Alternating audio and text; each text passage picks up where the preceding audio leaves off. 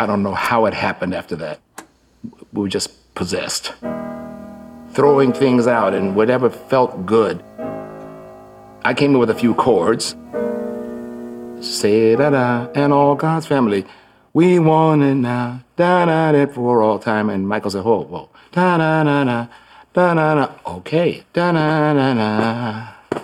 On top of da da da da da da. Magic.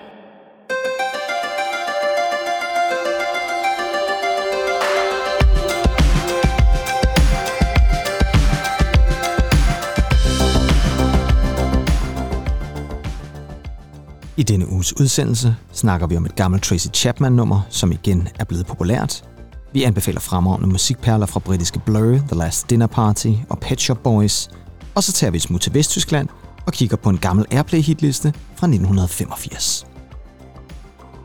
I slutningen af 1984 samlede Bob Geldof en lang række af de største britiske musikstjerner på nummeret Do They Know It's Christmas, der blev et rimelig pænt hit hen over julen.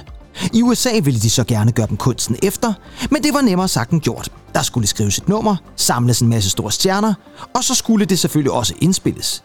Det er nu blevet til en dokumentar med det perfekte navn, The Greatest Night in Pop.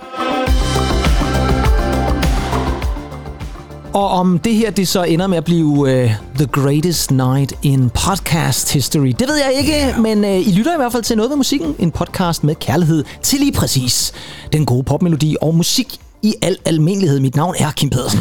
Og mit navn, det er som altid Andy Tennant. Yes, og Andy, uh, vi er jo så småt ved at gøre klar til en ferie. Vi har ferie næste uge. Ja, yeah, og det er jo sådan, så vi følger jo ikke rigtig de andre kommuners...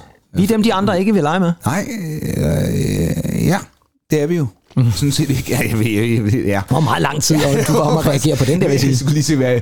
Jo, for jeg kom til at tænke mig, at det er jo Kim Larsen, du citerer det her. Ja, fra Forklædt som voksen. Ja, det er sådan, det var. Det er sådan, det er. Yes, det var derfor, jeg ikke kunne koncentrere mig. Men Andy, det jeg også gerne vil fiske efter, det er, er du frisk? Mm-hmm. Altså, sådan rent. Jo, jo, jo det, det er det er det. Du har ikke været op hele natten og set... Nej. Taylor Bowl, vil jeg næsten nej, kalde det. Det er Super Bowl, men... Uh, nej, ja, nej altså, det var jeg, jeg, jeg, skal have min, jeg skal have min søvn. Ja, det var meget sjovt, at jeg, jeg sad og så de første par uh, quarters, som man så må sige, og det er ikke fordi, jeg sådan på den måde går så meget op i amerikansk fodbold, men det er nu meget sjovt at se, for det er jo også et eller andet sted et kulturelt event. Ja, det er det. Og uh, der var uh, de der værter på TV2, de havde sådan en konkurrence kørende om, hvor mange sekunder man sammenlagt fik lov til at se Taylor Swift. Og jeg skulle hilse at sige, at hun blev vist mange gange bare i den tid, jeg sad og så på det. Og hun så jo fremragende ud, og det endte jo faktisk også med, at hendes kæreste vandt med Det er utroligt. sit hold der. Jamen, det er simpelthen utroligt. Det, det er simpelthen bare... Altså, det, det, det vinder i, i alt. Ja, ja hun, er, hun, er, hun er alle steder nærværende. Det, det, det, er utroligt. Ja, det er, det er altså lidt utroligt. Og jeg vil også sige det sådan, at vi kommer... Des, ej, ikke desværre, fordi vi kan jo godt lide Taylor Swift, men vi kommer altså til at nævne hende et par gange i den her udsendelse også. Er det egentlig, der er ikke børn på vej også? Nej, det har jeg ikke indtryk af, eller det Nej. ved jeg da ikke. Altså, det kan da godt være. Det har de i hvert fald ikke meldt noget ud om. Til gengæld har hun jo lagt noget i ovnen til et nyt album, men det kommer vi også lige tilbage til oh, lidt senere ja. i udsendelsen. Ja. Produktiv Taylor. Produktiv Taylor. Fordi det her er jo afsnit 53, og det vil sige, det er et almindeligt afsnit. Vi skal kigge på anbefalinger, ja. have nogle nyheder, som måske ikke er nyheder, men og der er også et par nyheder, men faktisk også i virkeligheden en anbefaling. Og så skal vi have fat i en hitliste, hvor vi skal til Vesttyskland. Uh. Og så kan du næsten regne ud, at så er vi tilbage i 80'erne. Så er vi jo tilbage før murens fald. Det er vi nemlig lige præcis. Vi skal ja, faktisk tilbage til 1985. Uh. Det skal nok blive godt. Men Andy, jeg, jeg havde jo siddet og forberedt mig hele natten på, at nu skulle vi lytte til noget brasiliansk musik. Ja. Og så twister du den god hjælp med her til morgen, ja, og lige pludselig er du, du sprung, du sprang ud af skabet som Blur-fan. Hvad fanden foregår Jamen, jeg elsker simpelthen Blur. og det skal måske Ej. siges, skal vi lige have lidt kontekst ja, der, fordi ja. det plejer jo at være sådan, så når vi snakker øh, Blur Oasis, så er vi jo på Oasis-holdet. Jeg har altid sagt, jeg kan rigtig godt lide Blur, men nu er du også øh, hoppet med på vognen, eller Jamen, jeg, jeg har jo egentlig altid godt kunne lide dem. Ja. Øh, altså, det er jo fordi, man er opvokset i den tid der med Blø Oasis, og der var jo skilte fremme, man, man, man stod der med, og folk kom op og skændes i frikvarteret. Altså ved siden af byskiltene, så var der simpelthen et skilt. Drejer du til højre, så er det her Oasis, og drejer du til venstre, så er det Blur, så, så, er det, så er det Graham Coxon der. Ja, ost. nej, det var, fanden, nej, jeg kan ikke huske, men det var Alex James. Var det ham, der var på osten? Ja, han ja, lavede ost på Det var ham, der lavede ost, ja. Nej, nej, du ved, det var, det var en kæmpe battle dengang, ikke? Jo, det må man nok sige. Men altså senere hen, jeg kan jo også godt sige, der er jo ingen udsigter til, at de brødre nogensinde skal finde sammen igen. Nej. Altså dem for Oasis, ikke? Nej. Øh... Nej, og nu har Liam jo gang i det der John Squire-samarbejde, ja. så ja.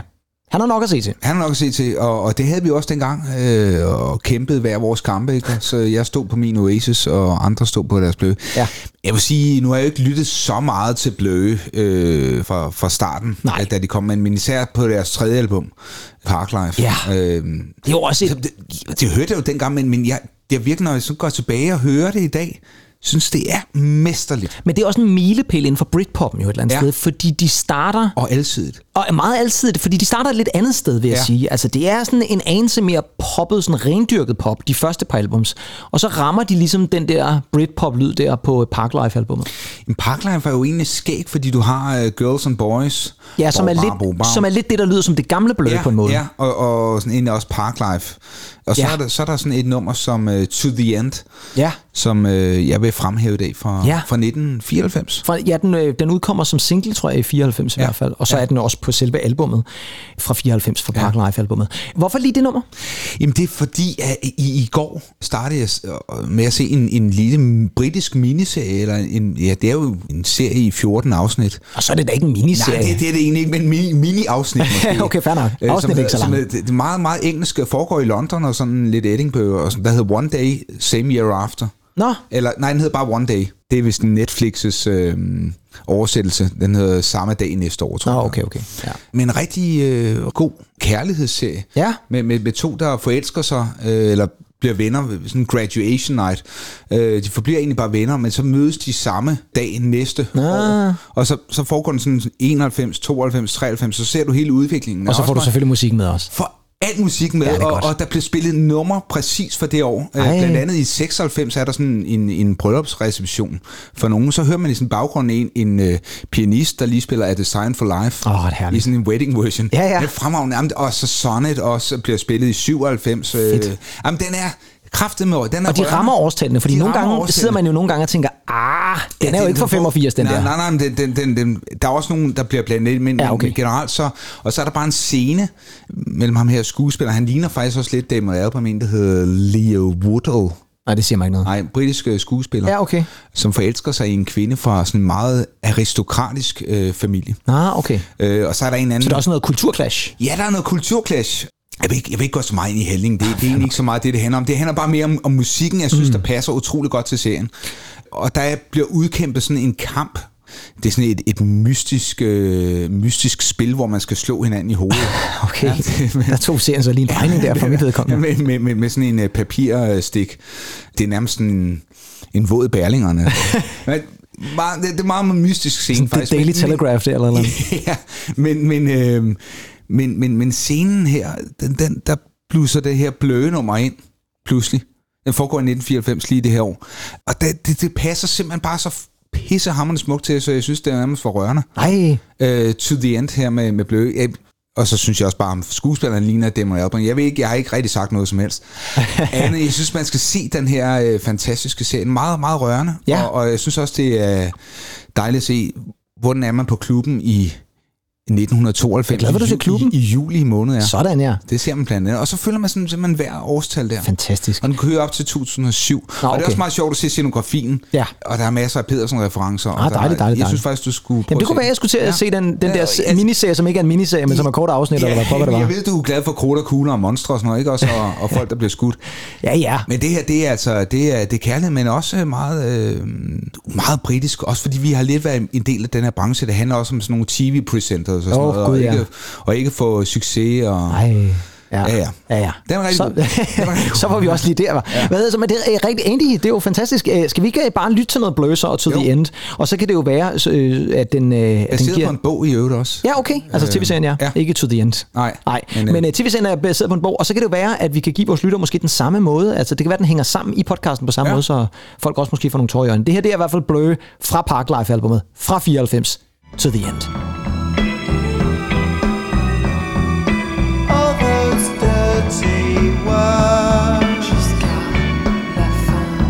They make us look so dumb.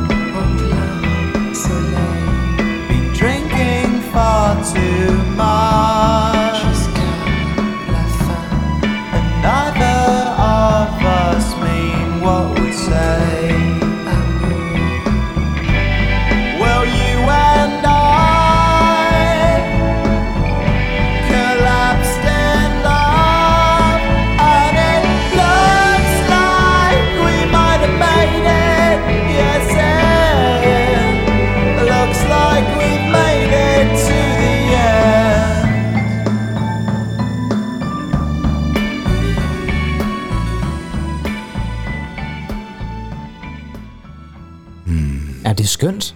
Fredfyldt. Meget fredsfølt, og også igen det der, du nævnte, man kan godt forestille sig det være godt i mange sammenhænge, altså sådan ja. tv-mæssigt og så videre, Ja, ikke? Jamen det, det, det passer bare perfekt, den her scene, og det virkelig noget, jeg også sætter stor pris på, det her, når, de jo bruger musikken på den her måde. Jeg synes bare, det er så velvalgt hele øh, den her serie, den måde, de bruger musikken på Ja. i, øh, i øh, Jo, og heldigvis er der, der er flere og flere tv-serier, der gør det. Altså jeg kan huske den der tyske tv-serie Deutschland, som. Ja. også bruger musik til ligesom at fremhæve nogle scener. Mm. Det er fantastisk. Så er der jo en sjov ting ved det her nummer også i øvrigt, fordi det er jo det eneste nummer på Parklife-albummet, som ikke er produceret af Steven Street. Ja, det er rigtigt. Det er til gengæld produceret af en anden Steven. Ved du, hvem det er? Jeg ved ikke, Stephen Hague. Det er det. Er det det? Det er simpelthen Steven Hague. Er det rigtigt? Ja.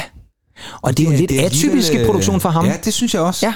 Men det er det. Det er faktisk Steven Hague, Ja, der har det produceret det. nu, øh, snakker vi jo lidt om før udsendelsen, kunne det jo godt være sådan noget James Ford. Det kunne det meget vel være, og det var jo ham, som jo faktisk stod bag Blurs sidste album, ja, altså det, der er kom sjovt. sidste år. Det er sket. Så der er måske i virkeligheden en forbindelse et eller andet sted. Det er rigtigt. Ja. James Ford, han var jo ind over øh, Blurs øh, album, fremragende album i øvrigt fra sidste år, som man også sagtens kan gå ind og lytte til. Mm. Så gå ind og se den her tv-serie, som hed hvad? One Day. One Day, og så gå ind og lytte til Parklife-albummet. Ja. For pokker da. Altså har man været ung barn i 90'erne, så, øh, så se den især. Ja, og, Synes jo præcis, og, og man kan sige, når den så går op til, til nullerne også et eller andet sted, så kan man jo virkelig også mm. fortsætte hele vejen derop til jo. Jeg har ikke øh, set den færdig nu. Nej, okay, men det var også, hvis der var 14 afsnit, ja, Ja. Så, så er der også lidt at komme i gang med. Men jo. du ved, sådan afsnit af kortere varighed, vi har nok også snakket om det. Det med, at nogle gange de varer en time og 12 Og det, minutter. Så bliver det lang tid. Ja, det, det, er bliver rigtig lang tid. Og jeg er jo faktisk lidt glad for, ikke at jeg havde haft noget imod, at vi skulle snakke lidt brasiliansk musik, det kan vi altid gøre, men jeg er faktisk lidt glad for, at du så endte med at tage Blur, ja. Fordi nu er det lige før, der nærmest sådan går øh, sådan en gentagelse i det. Vi kommer til at lyde som sådan lidt en maskine, der er gået i stykker, fordi dem af jer, der lyttede til vores Best of 2023 nytårsafsnit, som ja. vi lavede i slutningen af december, vil jo vide, at en af dem, vi faktisk brugte ret lang tid på at snakke om i den udsendelse, var James Ford. Ja. Og nu har jeg så simpelthen tænkt mig at tage fat i ham igen. Yes. Fordi at selvom vi kun er lige knap halvanden måned inde i 2024, så har James Ford allerede stået bag nogle gode udgivelser.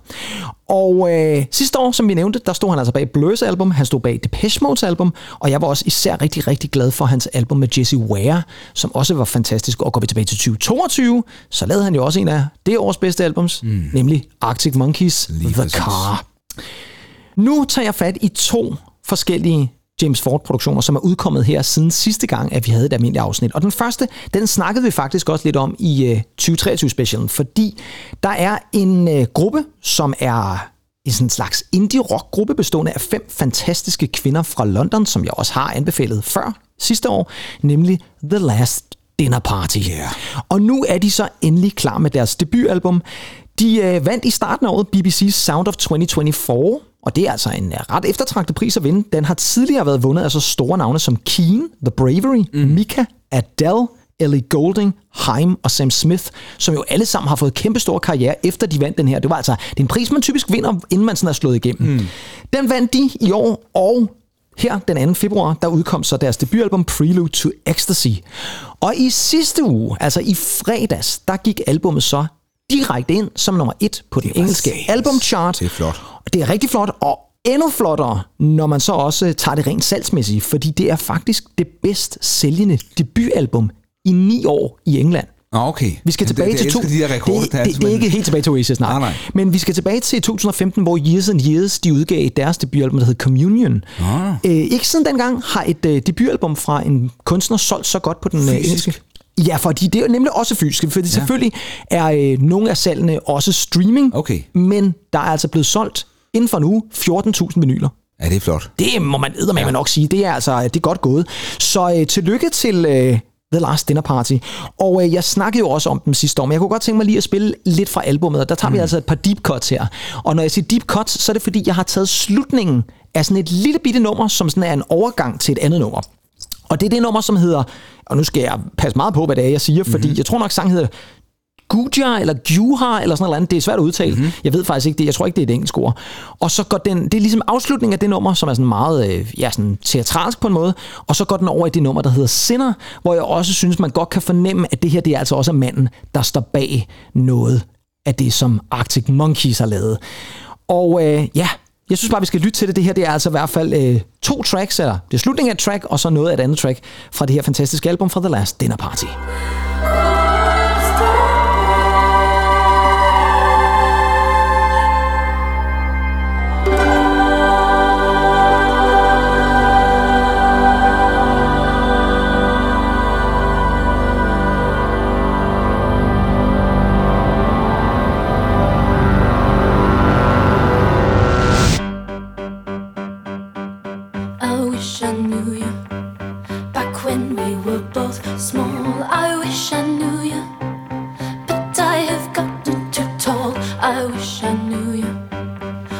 Touch was innocent. I wish I knew you before it felt like a Felt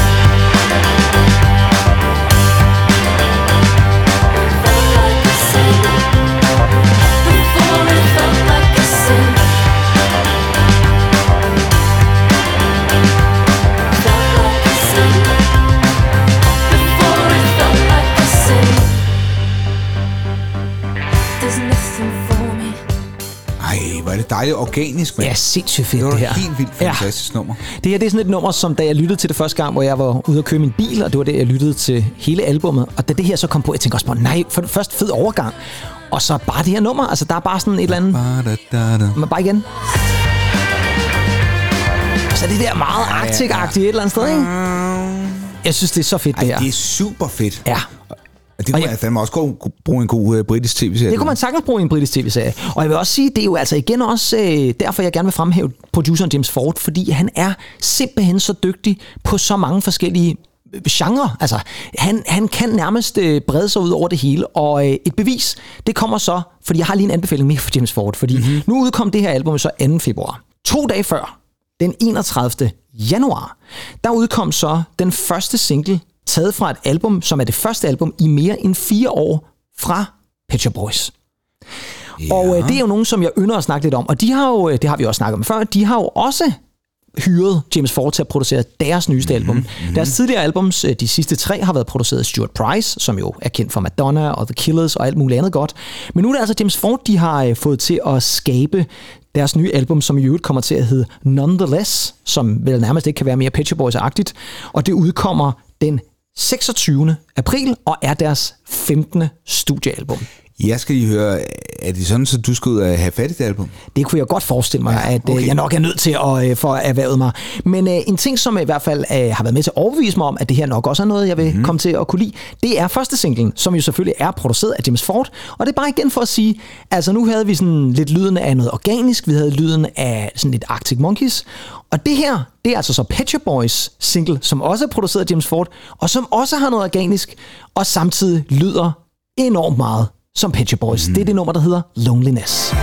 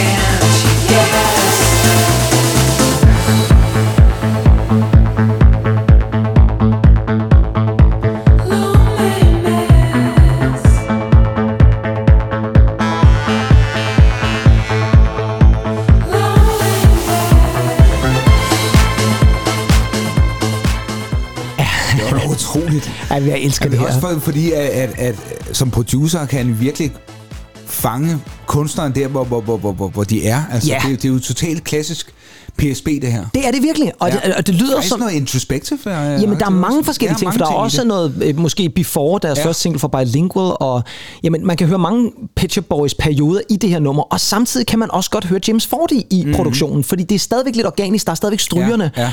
Og øh, ja, altså det er... Ja, og præcis. Det er sådan helt tilbage til de gamle 80'ere, Helt Pet Shop Boys, Bobby O og sådan noget. Men, men det her, det er altså første single Loneliness, og det er et rigtig, rigtig godt nummer, og det lover altså godt for det her album, som udkommer i slutningen af april måned. Og altså bliver deres første i mere end fire år mm. øh, siden det der, der kom i starten af 2020, som hed Hotspot, som altså var et Stuart Price-album.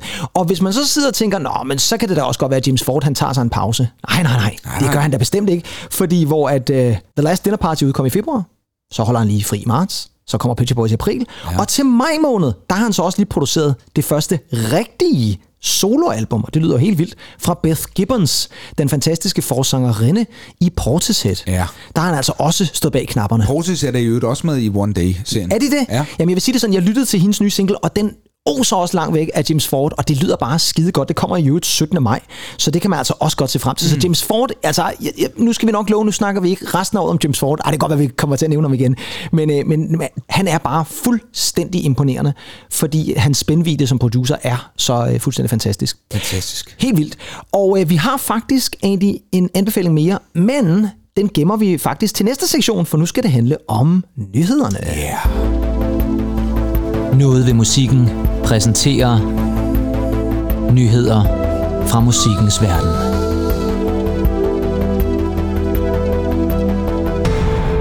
Det er utroligt, efter tre år, du stadigvæk sidder og larmer ind over jinglerne her. Jamen, jeg tror, jeg muter. Altså, Den jingle, den hårdser mig. Jamen, jeg, jeg, det, jeg, det er meget sjældent, jeg muter dig i den her jingle, fordi jeg forventer, du, at du har mikrofonkli, og det havde du så ikke her. Nej, jeg elsker den. Ja, vi skal til nogle nyheder, Andy, og øh, som sagt, det er ikke helt en nyhed, fordi det er i virkeligheden noget meget, meget gammelt, vi skal have fat i. Til gengæld er øh, der en nyhed, som på en eller anden måde har noget med det at gøre, mm. og samtidig også en anbefaling, fordi i slutningen Ja. af januar, nærmere betegnet, den 29. januar, nu snakkede du om en tv-serie på Netflix, Ja. nu skal vi snakke om en dokumentarfilm, som også er kommet på Netflix, ah. og som selvfølgelig har noget med popmusik at gøre. Ja. Det er en øh, dokumentar, der hedder The Greatest Night in Pop. Ja. Og det er en dokumentar, som kort og godt handler om indspilningen af We Are The World. Yes. Yes. Egentlig har du set den. Ja, det har jeg. Det er godt, fordi så kan det jo gøre. Fuldstændig vidunderligt. Det må man sige, den. det, det er en rigtig, rigtig god dokumentar. Og det vi har tænkt os at gøre lige nu, det er, at vi sådan løber den igennem, fordi jeg har skrevet Ja. nogle ting ned, ja. Ja. efter jeg sad og så den, som jeg bare synes er morsomt. Og så, så skal vi nok lade være med at spoile alt for meget, men det er bare nogle ting, som vi er simpelthen nødt til at tage fat i. Skal vi lige starte med starten egentlig? Hvad er dit forhold til We Are The World, altså sangen? Vidunderlig sang. Jeg er helt vild med den melodi. Jeg synes, den er, det er måske en af de bedst melodiske øh, støttesang, jeg er øh, kommet across. Ja, og man kan sige, at det er en meget simpel melodi, på en eller anden måde. Ja, men... men Den er så meget enkel. Ja. Ja. Ja, lige præcis. Det, det, Den- den- den meget har enkelt, bare- med, og man kan synge med på det. Jeg synes også bare, broen... Ja, Ja, ja, ja. Jamen, der er masser af gode passager er nummer. simpelthen, og så leder den bare op til det her. øh, Den har det hele. Ja, det har, den, det det, hele. det har den virkelig, ja. Og øh, vi skal måske starte med at sige, at den her dokumentarfilm, den handler altså i virkeligheden om indspilningerne, men også i historien bag det. Altså, den starter faktisk fra det øjeblik, at ideen opstår, til at sangen faktisk er færdigindspillet. Og det øh, udspiller sig så på den her cirka halvanden time eller sådan noget lignende. Og hovedfortælleren i dokumentaren, det er jo en af dine gode venner. Nu fandt vi ud af, at du øh, var meget stor Lionel Ja, Richie-fan. jeg, og i fredags fik Ja. ja. jeg faktisk lejlighed til at danse til Lionel Richie. Er det rigtigt? Ja, Var jeg det, krævede simpelthen, at vi skulle høre All Night Long. Ja, og hvad, hvad, hvad, øh, hvordan, All Night Long. Ja, jamen, det er med på, men hvordan øh, var, var, blev du modtaget godt? Eller hvad? blev modtaget rigtig Åh, det var godt. godt. Det er også et godt nummer, vil jeg sige. Jamen, og han er, det, det er jo sjovt, jeg har jo aldrig rigtig sådan hørt noget fra, fra manden sådan interviewmæssigt, men han virker som et meget gennemsympatisk rart menneske. Det tror jeg også, han er, og, og igen også sindssygt dygtig menneske, ja, må man sige. Ja. Også musikalt selvfølgelig. Det sjove er jo, at den her øh, dokumentar, den fokuserer jo altså, hvordan den her idé er skabt. Og øh, det er jo virkelig en Harry Belafonte, ja. Som får ideen. Og han er jo en sjov fyr, fordi han er jo startet helt tilbage sådan i 60'erne, 70'erne et eller andet sted, sådan helt kalypso-agtigt, og har også været filmskuespiller. Og blev jo anset som sådan lidt sådan, hvis de skal nævne ham som nærmest en form for statsmand, jo et Ja, eller andet sted. ja, Han var ja. med sammen med Martin Luther King og alle de Ja, der ting ja, og sager. ja, ja, ja.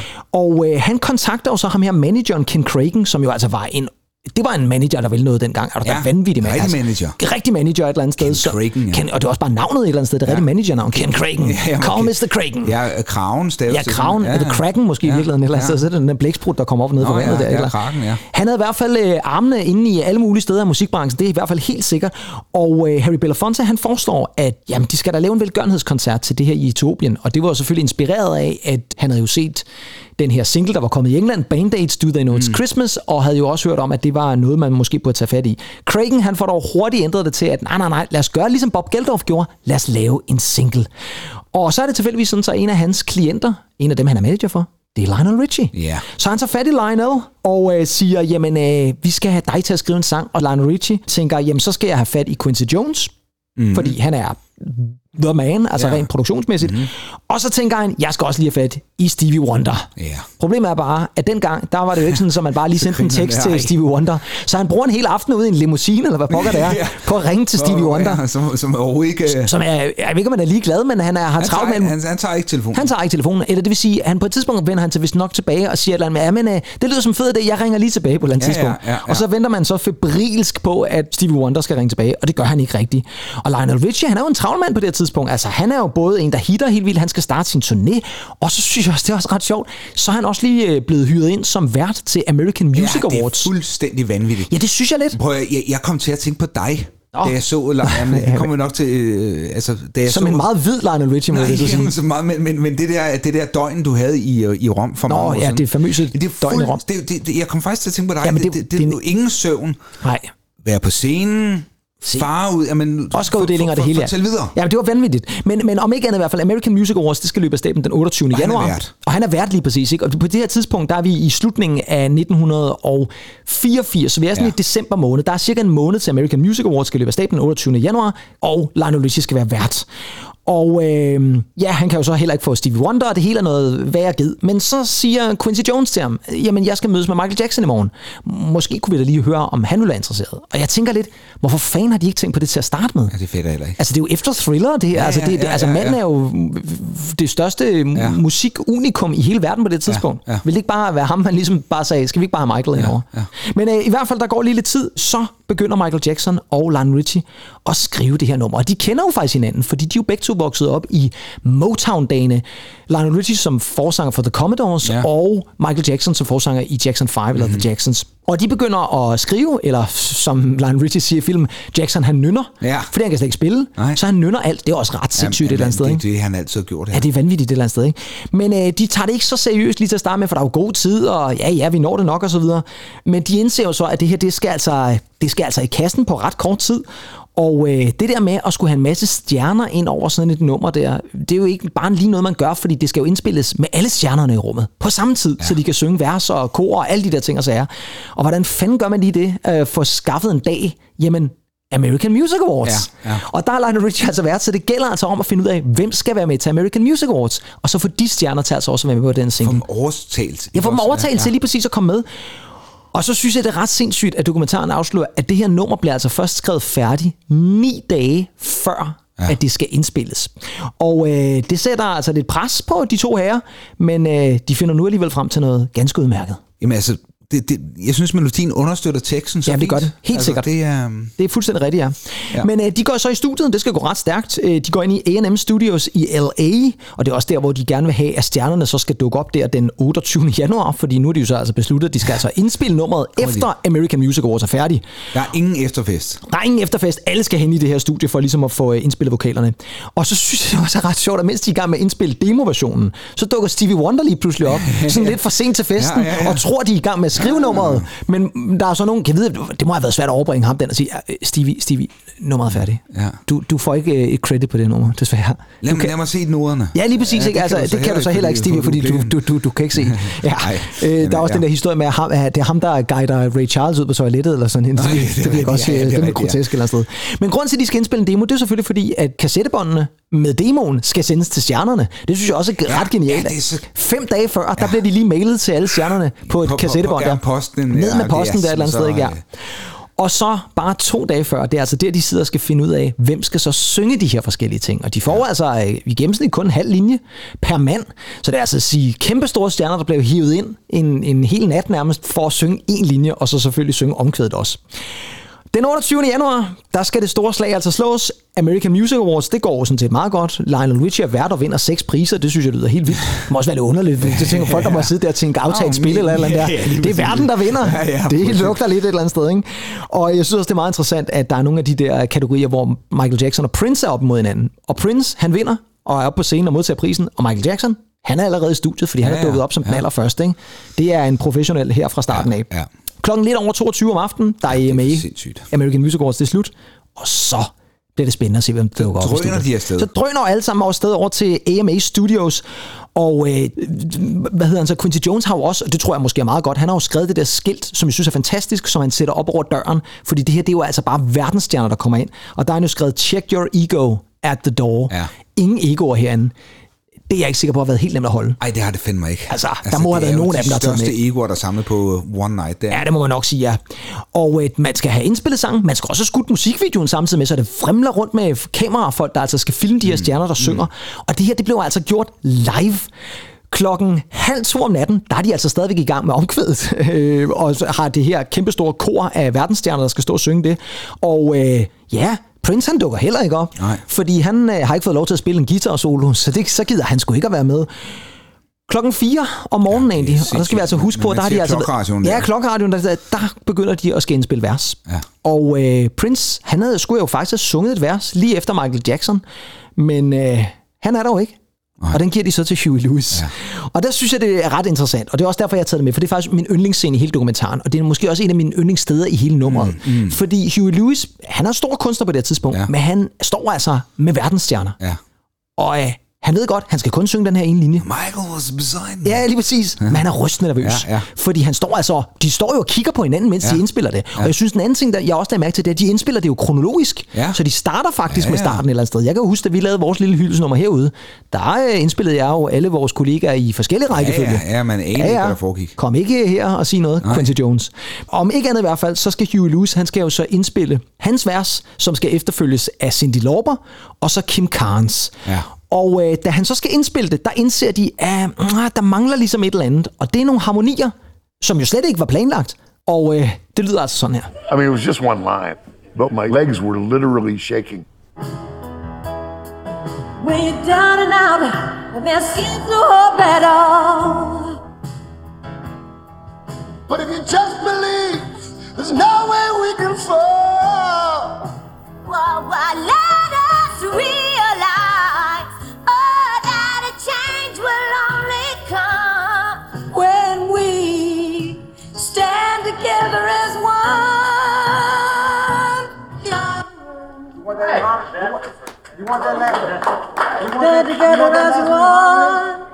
But then they said, sing in harmony with Cindy and Kim. The demo didn't have any harmony parts or anything. I'm going to have to make something up here, make up a three part harmony in front of Stevie Wonder, Ray Charles, Kenny Loggins, Daryl Hall. What am I supposed to sing? That was very nerve wracking. Oh, that's where I am. We, Ja, altså, det, det synes jeg et eller andet sted var rigtig Ja, fedt ja, ja, øjeblik, det der, fordi de står sådan og tænker, vi skal have nogle harmonier, men altså, det er vi så lige nødt til lige at digte her på, på Ja, stedet, lige og så er det bare verdensstjerner, der sidder og kigger på en Ja, der, ikke? Altså, og, og rammer man den lige rigtigt og så videre, ikke? Og der synes jeg så også, der kommer en anden situation der, som er ret interessant. Man kunne faktisk godt høre det her på samlet. Det er jo, at hver gang de skal optage et take med de her tre, så er det lige, der er noget, der forstyrrer. Der er noget, der ødelægger mm. den her indspilling. Og det er først efterfølgende, at de finder ud af, at det er alle de smykker, som Cindy Lauper har på. Ja, er rigtigt, hun har ja. øreringer, halskæder, Ja, jeg ved ikke hvad. ja. Og det er jo så, så er hun nødt til at tage dem af. Og hun har det også lidt med at komme lidt sent ind i, i, i, sådan, i taket, som man ja, måske også kunne høre ja, lidt her. ja, ja. Og så vælger de så alligevel at tænke, ah, vi tager den i en gang mere. Og jeg synes, det, der, altså det her, det, det er det er- musikhistorie. ja. Fordi så nailer de den her yes. i et one take. Og læg især også mærke til, at Cindy Lauper faktisk, hun er sådan lidt, ah, var det her lidt for meget? Altså, var, var det, gik jeg lidt for langt i det her, ikke? Og det lyder jo bare fantastisk. Især også kan man bedømme ud fra den klapsalve, der kommer efterfølgende.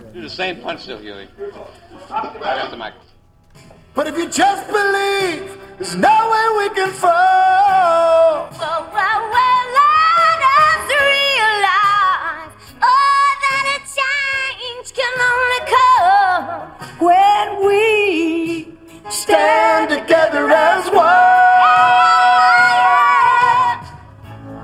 Oh, I hung over too much?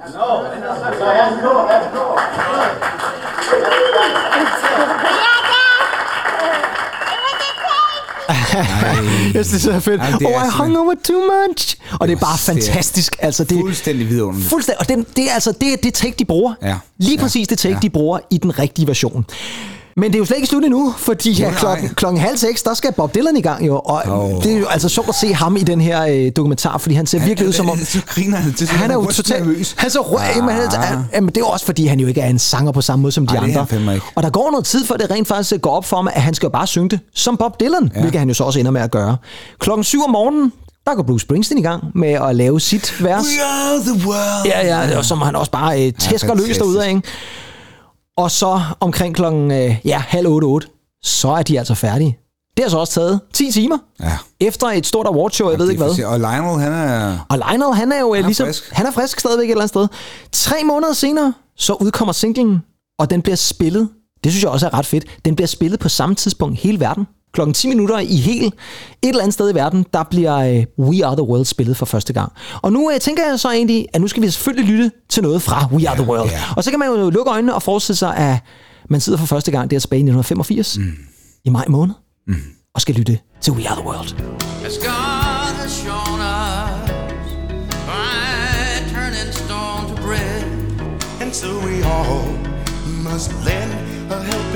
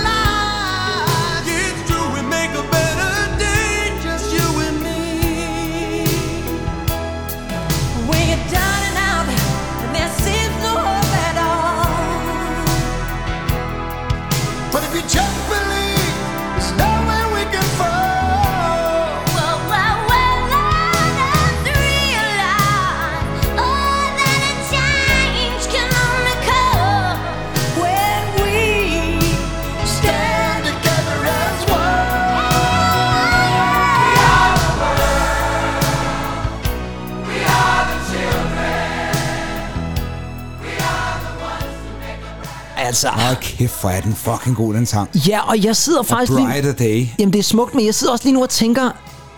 Og så Hvis nu det det- målstykke der. Jamen, det er, det er rørende smukt. Men jeg sidder også og tænker på, hvis nu ikke Cindy Lauper havde lavet det der, ja, ja, ja, ja, altså det der, hvor hun bare går op, altså så havde det jo ikke været den samme overgang over til omkvædet. Altså det er som om, det lige lige giver det ekstra Jamen, løft. jamen, det er det. Det er sagt med for vildt, altså. Gud, hvor er det fantastisk. Jeg synes, det er imponerende, når man hører, hvor god lyd der egentlig er. Altså, jeg ved godt, Ja, ja. det er professionelle folk, og Det det er er gode det. mikrofoner. og Ja, det Quincy. Jones, ikke? Ja, ja, men, men, men hold kæft, for det, det Ja. lyder bare så Og der har vi Bob Dylan, skal vi lige have med. We're saving our own life. It's true, we make a better day. Just you and me. Og det, så, han, skal jo lyde, han, skal, han skal jo lyde sådan Ja. der. Altså, Og det er det, at alle kommer jo fuldstændig frem, som, som de nu er. Altså, nu Fuldstændig, hører vi jo også sådan en karakteristisk sangstemme, som Willie Nelsons. Det, Ja, ja, ja, ja. Det er så fantastisk. Vidunderligt. Ja, så gå ind og se den her Ja. dokumentar, selvom vi nu har snakket snart den spoilet fuldstændig hele dokumentaren. Det sagde vi vel ikke, men nu har vi så måske gjort det alligevel. Ej, den er, den er, det er helt værd, sige. er, den er så sindssyg. Jeg skal se den igen. Ja, det tror jeg altså også godt, jeg kunne finde på at gøre. The Greatest Night in Pop hedder den. Den ligger på Netflix. Og så vil jeg jo altså også lige sige, at i dag, der er We Are The World, USA for Africa, altså stadigvæk en af de 10 bedst sælgende singler i verdenshistorien. Ah, det er så smukt. det er ret vildt. Og vi bliver faktisk lidt med Michael Jackson, for der kom lige en nyhed her forleden, som også er ret interessant, fordi Sony har nu købt, efter sine halvdelen af Michael Jacksons musikkatalog. Okay. Yes. Det er... Ja, det kan man ikke få for 1.500 kroner. Nej, det kan man nemlig ikke, og det er altså både publishing og hele masterkataloget, Uh, uh, master. de har købt halvdelen af. Og rygterne går på, at Michael Jacksons musikkatalog er værdisat til mellem fast. 1,2 og 1,5 milliarder dollars. Det er dollars, min ven. Gud. Og det er, hvis det passer, så er det den højeste Det værdisætning af en musikers musik nogensinde. Endelig kan Taylor Swift ikke... øh, Nej, der kan hun så ikke være med okay. endnu, kan man Ja, sige. Det kan jo være, hun bare- kommer. bare- jamen, bare vent, bare vent. Men øh, det er fuldstændig vanvittigt. Jamen, det er for sindssygt. Ja, det er det godt nok. Det er for sindssygt. og man kan sige, hvis de så kun køber halvdelen af det, så er det jo stadigvæk 600 millioner dollars, de skal af med. Så hvem Øh, betaler de så? Jamen, så betaler de vel uh, Michael Jacksons estate eller Ja, eller andet, så er det ja, vel dem, der får ja. pengene. Men det er altså bare for at sige, at uh, Michael Jackson, og om så We Are The World går med ind over det, det ved jeg jo ikke, fordi han er jo medforfatter på den, så det kan da godt være, at den også uh, ja, hænger lidt sammen altså, med det. Der skal man huske på, at, at det, selvom man siger ubetrådt, så er der altså efterfølgende Jo, jo, jo. Nogle, nogle, nogle sangrettigheder og så videre, der, Jo, det er det. øh, Der, der går til Det er der helt øh, sikkert. Lionel Der, Richie. og- der er masser af penge, der er gået til Etiopien, men må ikke også af Lionel jo. Richie og, jeg siger også Bob, Bob Geldof der, altså han er nok mest kendt for uh, Do They Know It's Christmas, ikke? Han, og Live Aid, Og, og selvfølgelig Live Aid. Præcis, selvfølgelig ikke? Ja, det er ikke, men- men det er så ikke, meget Boomtown Rats. Han, Nej, det er øh, ikke det, han ej, det- skåler sin royalties ind. Nej, det er det nok ikke, nej. Og jeg synes også øh, i den forbindelse, jeg ved godt, vi lige hørte ham på We Are The World, men jeg synes altså også, at vi lige så lige skal have et Michael Jackson-nummer. Ja. Og øh, jeg har taget en af mine yndlingsnummer med ham, Ja, og det er godt, at vi har spillet det før. Ja. Det er fra Thriller-albummet, uh. og det hedder selvfølgelig Human Nature. Reaching out, touch a stranger. Electric eyes eyes are everywhere.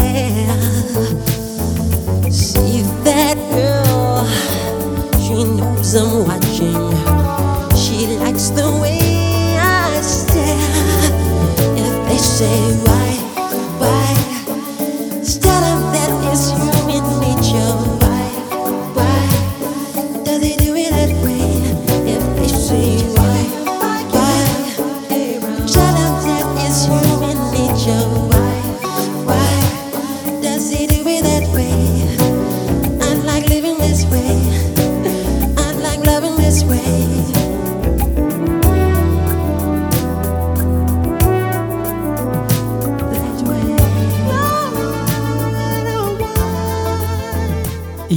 hvor er det godt, det her nummer. Ej, det er så fantastisk. Det er vidunderligt nummer, det her. Og kan du høre, hvem der har skrevet det?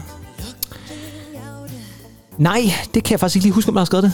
Steve Porcaro. Nå, ja, selvfølgelig, altså fra, ja. fra Toto. Præcis, fra Toto. Jamen, det kan man jo godt høre på gitaren. Ja, lige præcis. Det er og jo, det er jo også bare totalt Toto, ja.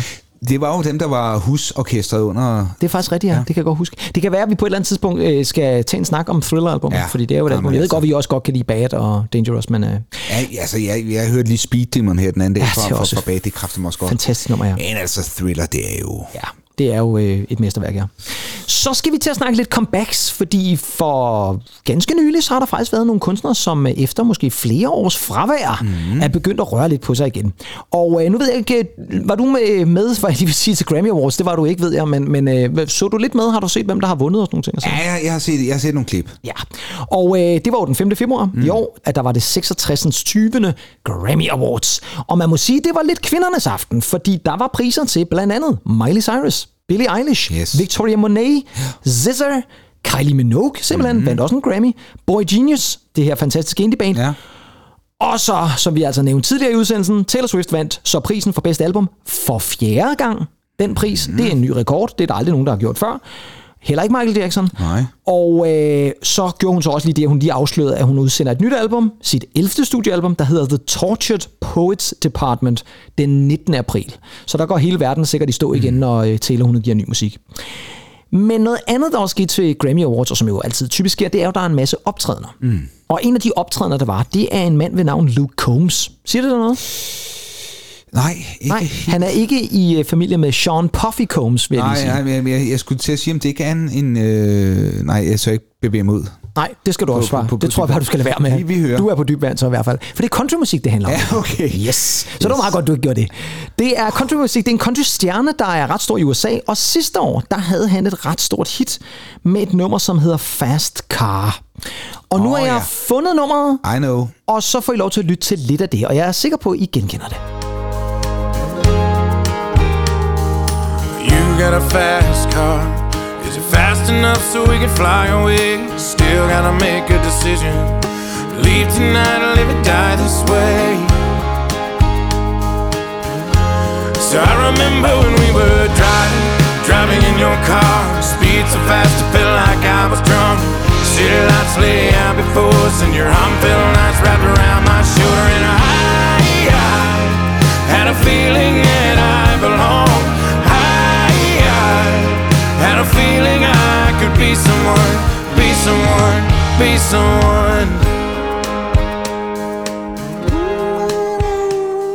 Ah, det er fantastisk, det her.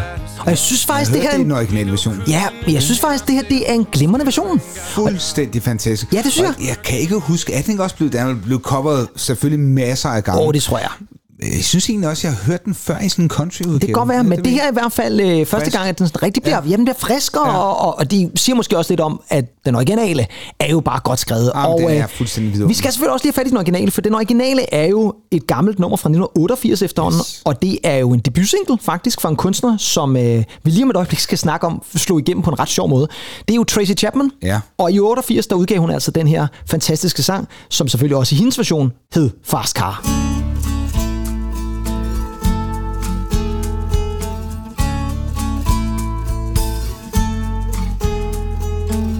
you got a fast car. We go cruise and entertain ourselves, still ain't got a job. Now work in the market as a checkout girl. I know things will get better. You'll find work and I'll get promoted. We'll move out of the shelter, buy a bigger house and live in the suburbs.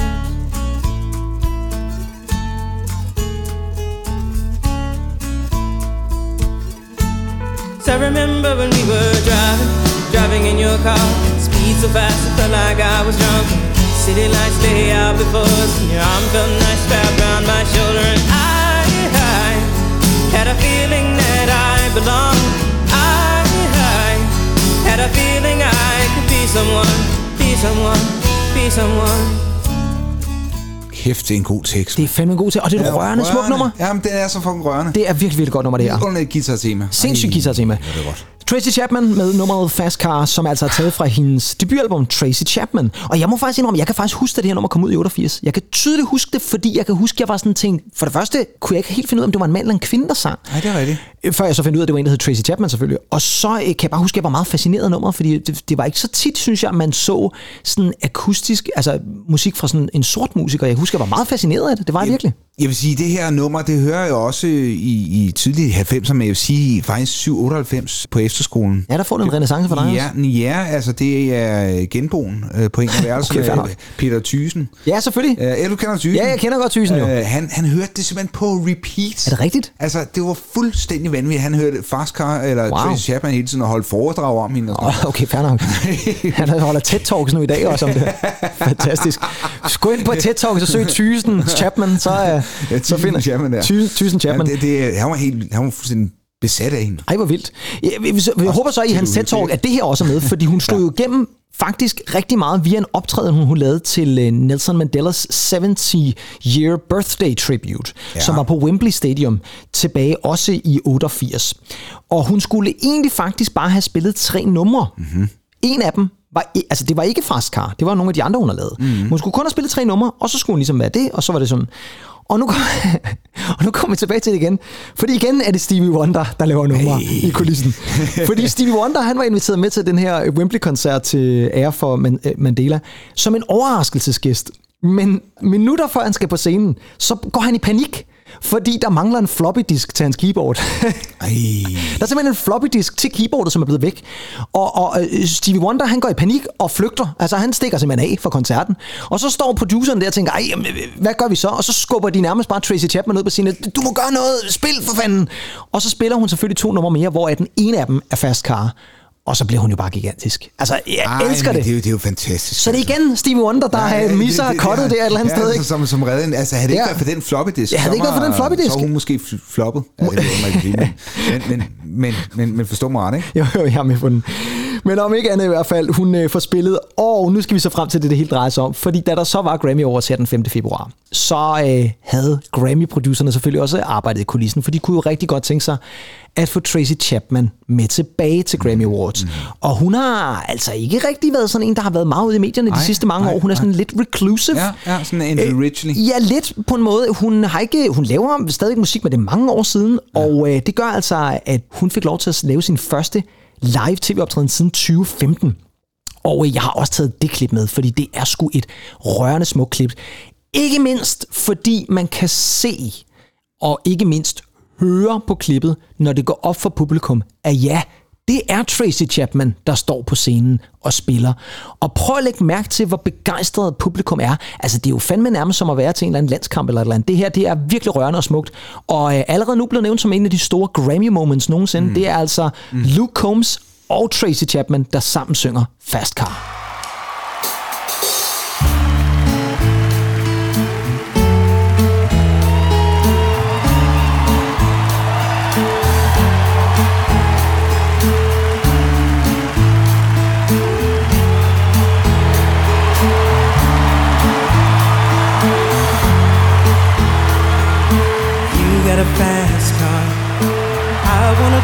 To anywhere. Maybe we make a deal. Maybe together we can get somewhere. Any place is better. Starting from zero, got nothing to lose. Maybe we'll make something. Me, myself, I got nothing to prove.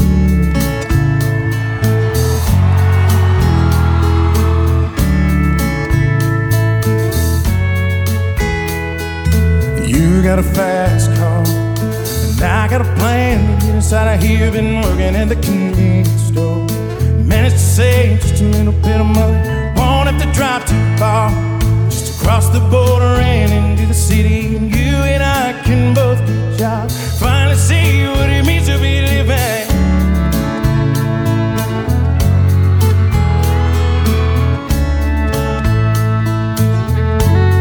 I remember when we were driving, driving in your car. but like I was. City lights lay before us. Your arm felt around my shoulder, I, I had a feeling that I belong. I, I had a feeling I could someone, be someone, be someone. Altså, det er for sindssygt, mand. Det er så Jamen, smukt og rørende, det og det lyder vildt godt. Ja ja det de gør der det. violiner, der kører, det er fantastisk. Jamen, der var også et eller andet sådan politisk skæld, kunne man forestille sig, der ligesom bliver samlet her. Altså, jeg tænker på sådan, der er mange, der hører country over, der er også meget republikansk Ja, jamen, det er rigtigt. og du Ja, har ja, øh, fuldstændig sådan rigtigt. lidt aktivistiske Ja. Tracy Chapman, så det bliver forenet på en eller anden måde. Der Helt er, også, sikkert. der er mange lag i det, synes Der er jeg mange faktisk. lag i det. Det er også rigtig fedt, fordi kameramanden, når han filmer dem, så filmer han ofte Tracy Chapman, hvor man kan se, at Combs står i baggrunden. Og Ja. man kan se, at han synger med. Altså, selv når hun synger, mimer han alle ordene med. Man kan bare se, hvor fantastisk han synes, det er at stå sammen med Ja, hende, der har skrevet ja, det her nummer. ja, ja, det- og jeg vil altså også sige publikum. Altså, der er flere publikum, der rejser sig op og bare står og scroller med. Den ene af dem, de cutter over til hele tiden. Det er Taylor Swift, der bare står Ja, og, ja. og er helt op at køre også. Det er virkelig, virkelig stort øjeblik. Og øh, ja, altså som sagt, en af, en af, de, øh, en af de store Ej, Grammy-øjeblikke. det er... Ej. Og vi bliver faktisk Det lidt i er Grammy. helt rørende. Ja, det er rørende, fordi vi bliver lidt i Grammy, fordi den sidste så til at spille ved Grammy Awards i år, det var også en mand, som øh, optrådte øh, sidste gang ved showet for over 20 år siden. Og øh, til det her Grammy-show, der får han lov til at lukke det. Og øh, det gør han ved at spille sin første nye, selvskrevne single i mere end 17 år. Mm-hmm. Yes, sir. Han har heller ikke udgivet et album siden 1993. Nope. Det er Billy Joel. Ja. Apropos We Are The World. Og øh, han har simpelthen en ny single ud. Ja, og det er det nummer, der hedder Turn the Lights Back On. Har du hørt det? Ikke nu, men jeg hørte hans øh, 93-album til... Øh, River of Dreams lige Ja. præcis. Ikke? Vi skal have lidt af det, fordi det er faktisk et rigtig godt nummer. Og igen, meget klassisk Billy Joel. Mm-hmm. Det her er altså nummeret Turn the Lights Back On. Here, stuck on a hill, outsiders inside the home that we built. The cold settles in, it's been a long winter of indifference. And maybe you love me, maybe you don't. Maybe you'll learn to, and maybe you won't. You've had enough, but I won't give up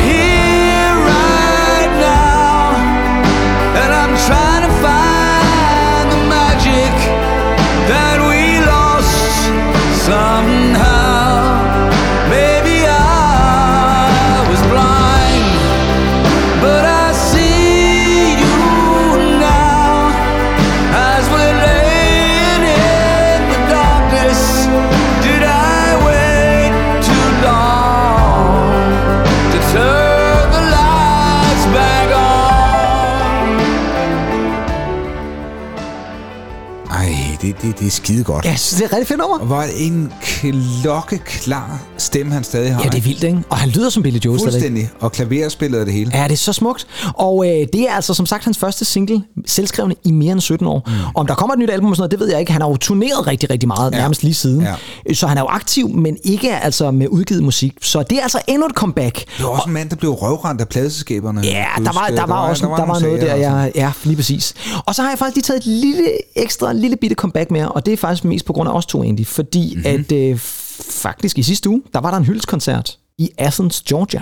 Til sniper, for Sniper Awards? For Sniper Awards lige præcis, øh, hvor at folk var mødt op øh, meget øh, disciplineret publikum, fuldstændig som det skal være. Nej, i Athens, Georgia var der en hyldskoncert med, øh, ja, i Athens, Georgia, med øh, Michael Shannon, Ja. skuespilleren Michael ja, Shannon, som ja. åbenbart også synger, og øh, en anden musiker, der hedder Jason Narducci, som jeg aldrig har hørt om. Men øh, de spillede simpelthen hele R.E.M's debutalbum Murmur Nå. som en, øh, altså en hyldeskoncert. Ja. Og da koncerten så er slut, så dukker alle R.E.M.-medlemmer op på scenen. Også Bill Barry Yes, der. Okay. også Bill Barry. Han har simpelthen lagt landmandståret. Og også trådt op på scenen, så det var Bill Barry, og det var den fantastiske Mills, og det var den fantastiske Buck, og selvfølgelig Michael Stipe. Ej. Alle sammen var samlet på scenen. Det er da vildt. Det er ikke så tit, det sker, vil jeg Ej, sige. Det er, det, det er en dymer ikke. Og så kan man jo ikke lade være med at spekulere. Kunne man tænke, at de alle fire gik sammen og lavede et R.E.M.-album mere? Ja, ja, ja, ja, Ja, det, det, var, det var meget, det var, det var sådan mit svar var faktisk, fordi jeg synes, der, er- der er jo intet uvenskab, der er jo Nej, nej, nej, det er det. ting, de... Det er det. Der er sådan lidt, vi, vi skulle lige ud og, altså... Ja, skulle lige have et break, ikke? Og så- ja, nej, det er det, der. Der er jo aldrig nogen sende... Ja. Jeg ved sgu ikke, jeg synes, det er mange år siden, man har hørt om det der med... Det er det. Ja, nu skal jeg passe på med at sige, med, med at bands kommer tilbage igen. Det er jo ikke sådan der, men at de der virkelig store bands, Yes. Altså, yes. det, øh, altså, det ville være en meget stor nyhed, hvis R.E.M. lige pludselig havde indspillet et helt nyt album. Ikke? Større tiltro til, at R.E.M. kommer tilbage end The Smiths. Ja, det tror jeg også, jeg vil give dig ret i. Og en ting er i hvert fald 100% sikkert, det er jo, at i år er det præcis 30 år siden, at deres album Monster udkom. Uh. Og derfor skal vi da lige have første single fra det album Skal egentlig. vi What's the Frequency? Yeah. Kenneth. What's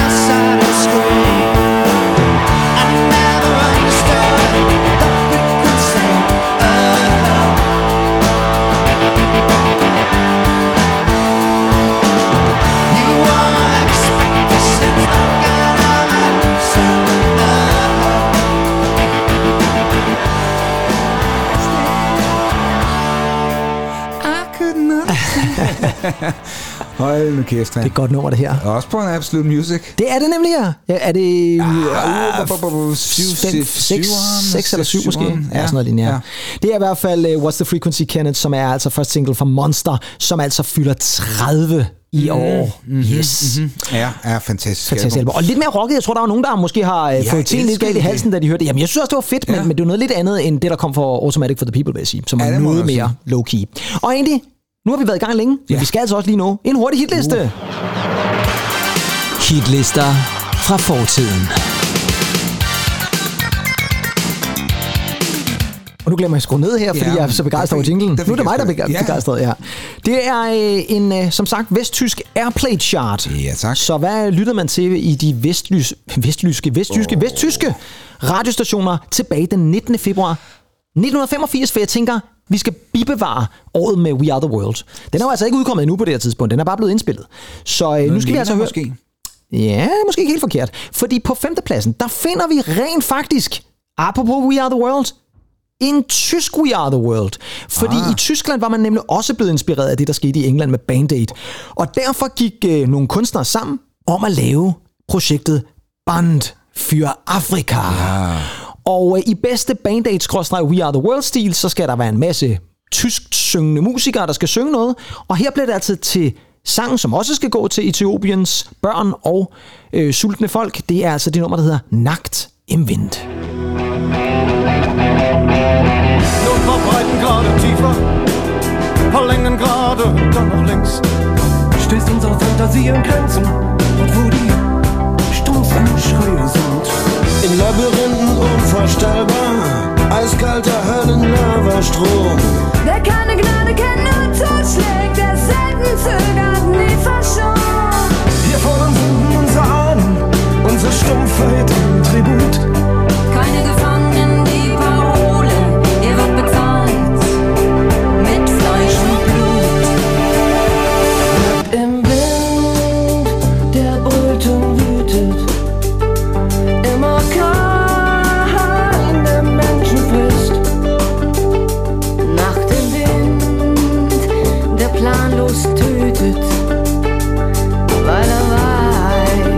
dass man ihn schnell vergisst.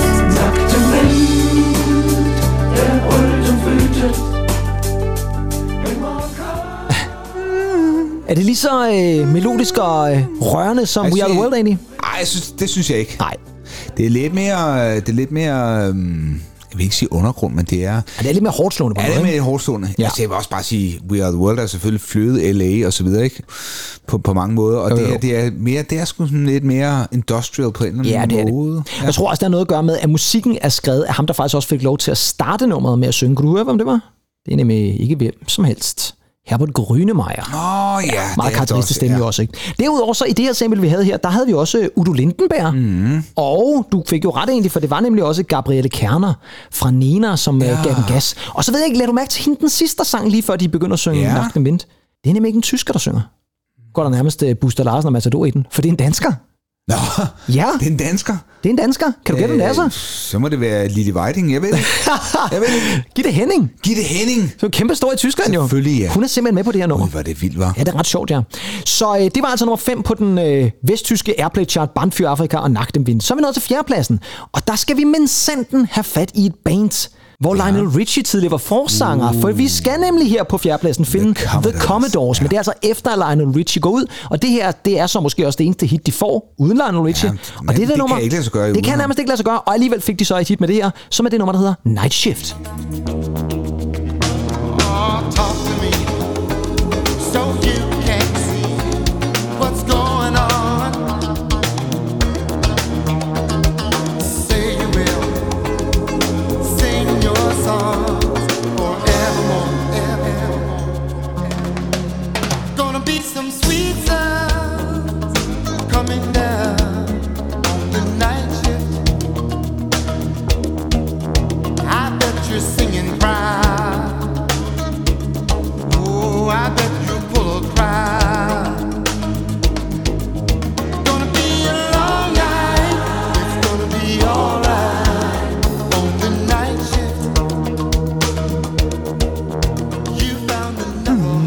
meget sjov synth-bass, der lidt...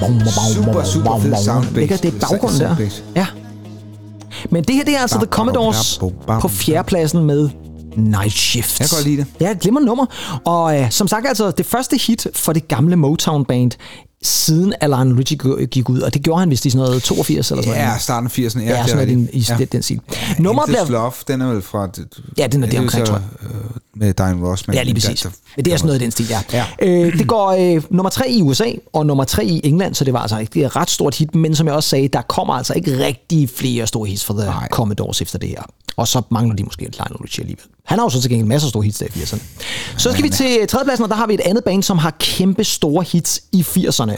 Det her, det er anden singlen taget fra deres andet studiealbum, som er en af 80'ernes bedste, hvis du spørger mig. Ja. Det er det album, der hedder Songs from the Big Chair. Ja. Og her skal vi råbe Fantastisk. i den grad alt vores, øh, hvad vi kan ud af ting, vi er utilfredse med. Og det skal vi selvfølgelig, fordi på tredjepladsen, der finder vi Tears for Fears Ja. og Shout.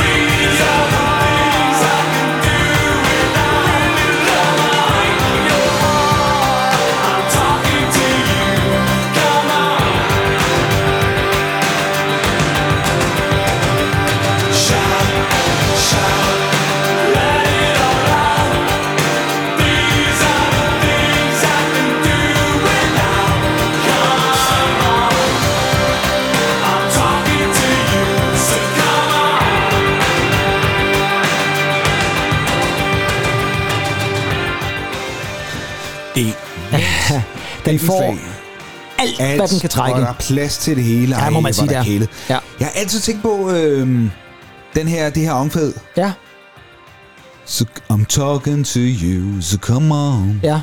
Altså meget Dave Gahan også, eller Gahan. Ja, det kan jeg godt, faktisk godt. jeg, Ja, jeg det kan du måske altså egentlig godt. godt se uh, ham i en version. Ja, det kunne godt være, at han faktisk kunne give en ret god rendition af det. Det er i hvert fald et meget politisk nummer, som bare handler ja. om, at vi skal skrige alt, vi er utilfredse med ud til folket. Og uh, Tids for Fish Shout. Og så snakker vi jo, vi snakker om, da vi havde kaldt Whisper-afsnittet, at uh, på Woman in Chains, at der spiller Phil Collins jo trommer. Det her, det er ja. Ja. meget Phil Collins-agtige ja. Ja. trommer, der kører sådan meget bombastisk. Bliver altså et gigantisk hit, går nummer 1 i USA, går nummer 4 i England, og albummet ender faktisk også med at blive det 10. bedst sælgende album i USA i 85, ja. og faktisk også det 19. bedst sælgende album i 86, så det er ja, altså et album, som... Der er også mange singler, kan man sige, fordi så venter de jo lige med Everybody Wants to Rule the World, ikke? Og det mest solgte debutalbum i England siden 2010. Nej, Nej, det ved jeg så ikke. Men øh, det var heller ikke deres debutalbum, kan man Nej, sige. Det kom nej, jo det allerede der i starten af 80'erne. Men det er i hvert fald et kæmpe stort hit fra et kæmpe stort album. Så er vi nået til andenpladsen, og der skal vi ved Gud i himlen have et meget, meget mærkeligt nummer med en kunstner, som ikke havde andre hits end det her nummer. Og det er simpelthen fordi, det er taget fra et lidt spøjst konceptalbum. Men nummeret er ikke skrevet af hvem som helst, fordi teksten, den står ham, der hedder Tim Rice for. Ja. Og musikken, den står to svenskere for. Ja. Så når jeg nu siger, at på andenpladsen, der har vi en lidt ukendt mand ved navn Murray Head, Ja. men nummeret er ikke ukendt. Ej. Og meget bombastisk intro. Vi skal selvfølgelig have noget intro med os. Det er det nummer, der hedder One Night in Bangkok. Ja.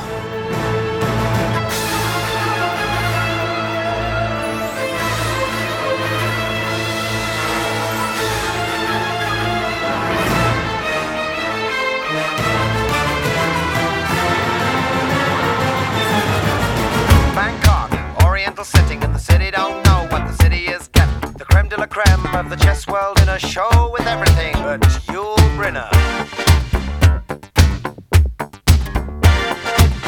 Time flies, doesn't seem a minute since the Tyrolean spa had the chess bars in it. All change, don't you know that when you play at this level, there's no ordinary venue? It's Iceland, or the Philippines, or Hastings, or, or this place. One night in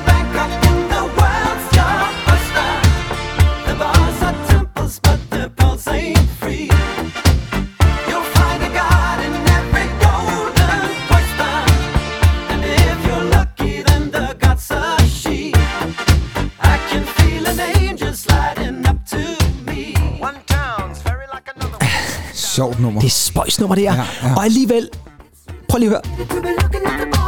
Det er jo sindssygt ABBA-agtigt. Ja, helt vildt, helt vildt. Altså, det, det- er... Jeg har nogle gange tænkt lidt over, giv videre, om det var sådan, ABBA var kommet til at lyde.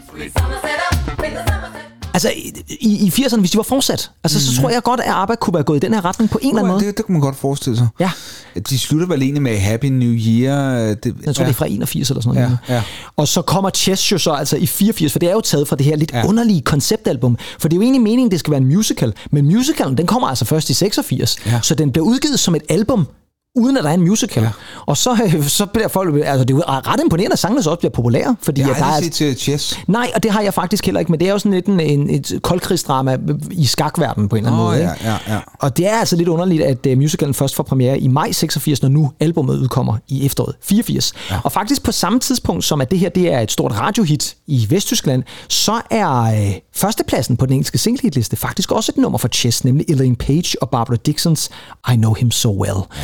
Så, så der var altså flere hits fra det her album, men det her, det synes jeg faktisk bare er et fremragende nummer, selvom det også er, som du siger, en anelse underligt. Mm. Så er vi nået til førstepladsen, og øh, så skal det Gud hjælp mig også handle om tyskerne igen. Ja. Fordi nu skal vesttyskerne have noget at danse over, når de går ned på Bierstuben eller et eller andet sted. For det her bliver nok nærmest ikke mere tysk anno 80'erne, end det, der ligger nummer et. For der skal vi selvfølgelig have fat i det großartige Modern Talking. Åh, ja. Og deres debutsingle, Ja, som får alt, hvad den kan trække. You're my heart, you're my soul. Deep in my heart, there's a fire, a burning heart. Deep in my heart, there's desire for a star. I'm dying in emotion. It's my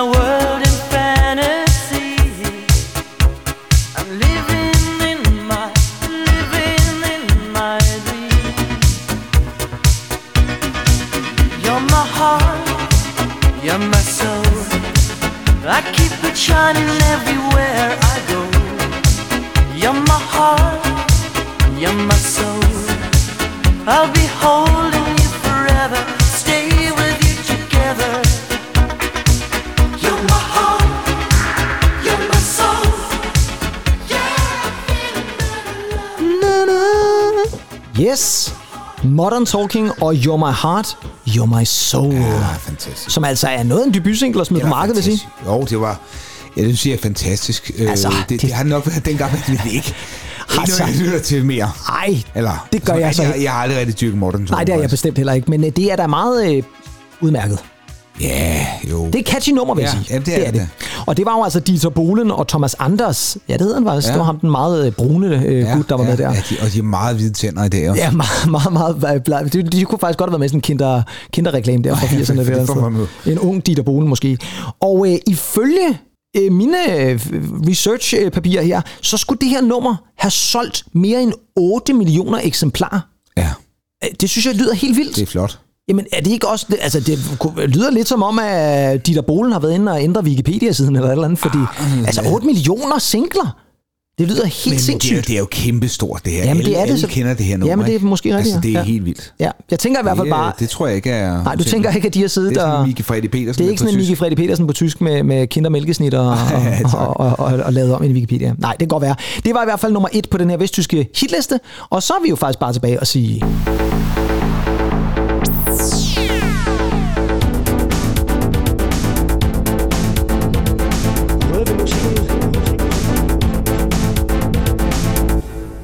Yes, og så på den måde, Andy Tennant, så kom vi også igennem afsnit 53. Ja, et meget kort afsnit i dag, synes jeg.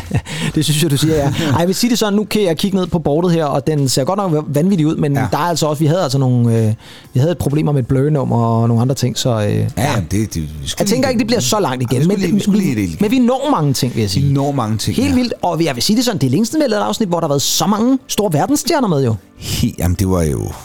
Altså, og store og personlige favoritter, ikke? Altså, Ja, jo, jo, jo. Billy Joel, R.E.M. Ja. og Lionel Richie. Shop Boys og sådan noget. Altså, der er masser af gode ting her. Så øh, i virkeligheden, så, øh, så synes jeg et eller andet sted, vi kom vidt omkring.